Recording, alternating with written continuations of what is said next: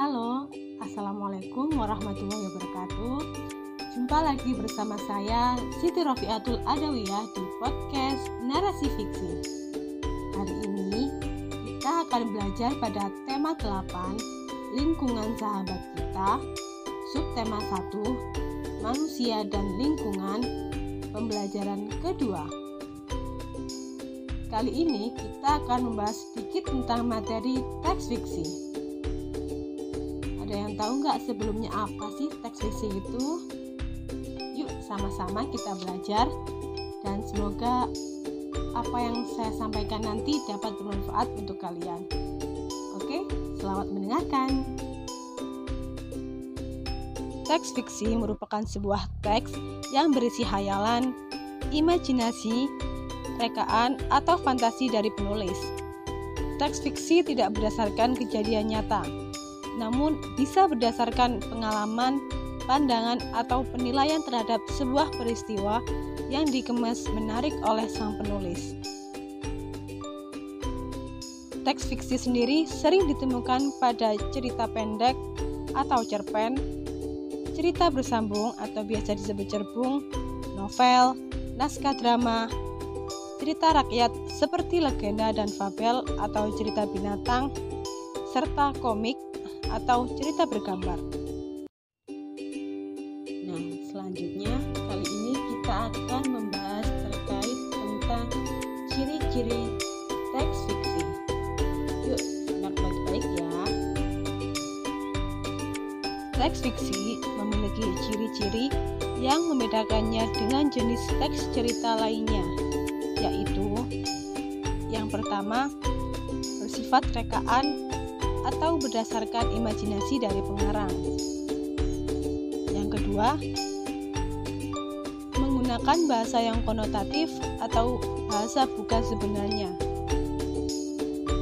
Yang ketiga, tidak memiliki sistematika yang baku untuk menuliskannya. Yang keempat, lebih banyak menyasar emosi atau perasaan pembaca.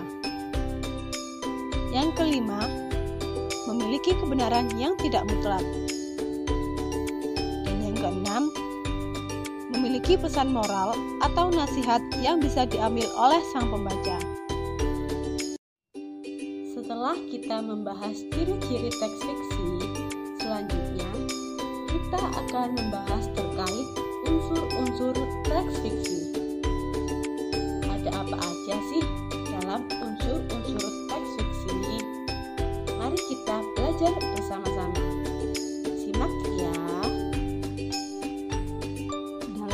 sebuah teks fiksi, terdapat unsur-unsur yang membangun di dalam ceritanya. Unsur teks fiksi dibedakan menjadi dua, yaitu unsur intrinsik dan unsur ekstrinsik. Unsur intrinsik merupakan unsur utama yang terdapat dalam sebuah teks fiksi. Macam-macam unsur intrinsik teks fiksi yaitu yang pertama, tema. Tema merupakan gagasan utama dari sebuah cerita. Yang kedua, tokoh dan penokohan. Tokoh dan penokohan merupakan pelaku dan perwatakan yang ada dalam sebuah cerita ketiga, alur. Alur merupakan urutan kejadian atau jalannya sebuah cerita. Yang keempat, latar. Latar merupakan tempat dan waktu terjadinya peristiwa dalam sebuah cerita. Yang kelima, amanat. Amanat merupakan pesan yang terkandung dalam sebuah cerita. Yang keenam, sudut pandang. Sudut pandang adalah cara pandang pengarang dalam sebuah cerita. Selain unsur intrinsik, ada pula unsur ekstrinsik. Merupakan salah satu unsur yang mempengaruhi penulis cerita tersebut. Hal-hal dalam unsur ekstrinsik di antaranya sebagai berikut. Yang pertama, hubungan penulis dengan dunia sastra. Biasanya mencakup latar belakang kehidupan sang pengarang yang mempengaruhi kondisi kejiwaan, latar belakang penulis di kehidupan masyarakat, serta hubungannya dengan negara atau politik. Yang kedua, hubungan ide penulis dengan sastra yang berupa ideologi, filsafat, pengetahuan, dan teknologi.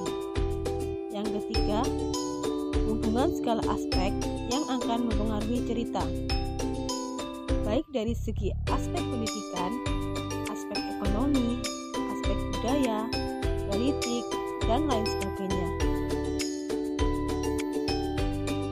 Dan yang keempat yaitu hubungan sastra dengan semangat zaman serta bagaimana sang pengarang dalam menceritakannya. Dalam segmen ini,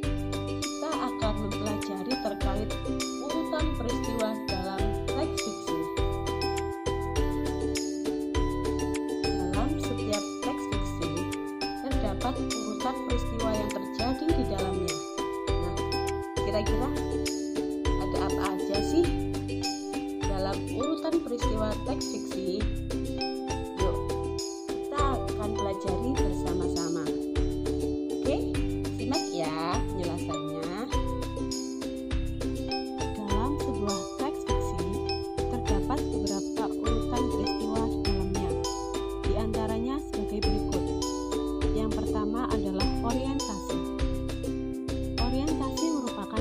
Bagian berisi tentang pengenalan latar belakang tema serta tokoh-tokoh pada teks fiksi.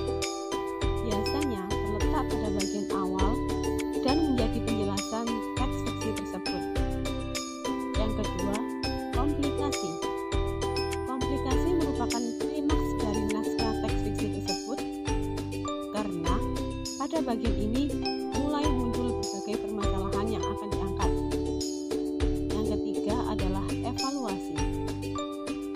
Evaluasi merupakan bagian berisi munculnya pembahasan pemecahan atau penyelesaian masalah.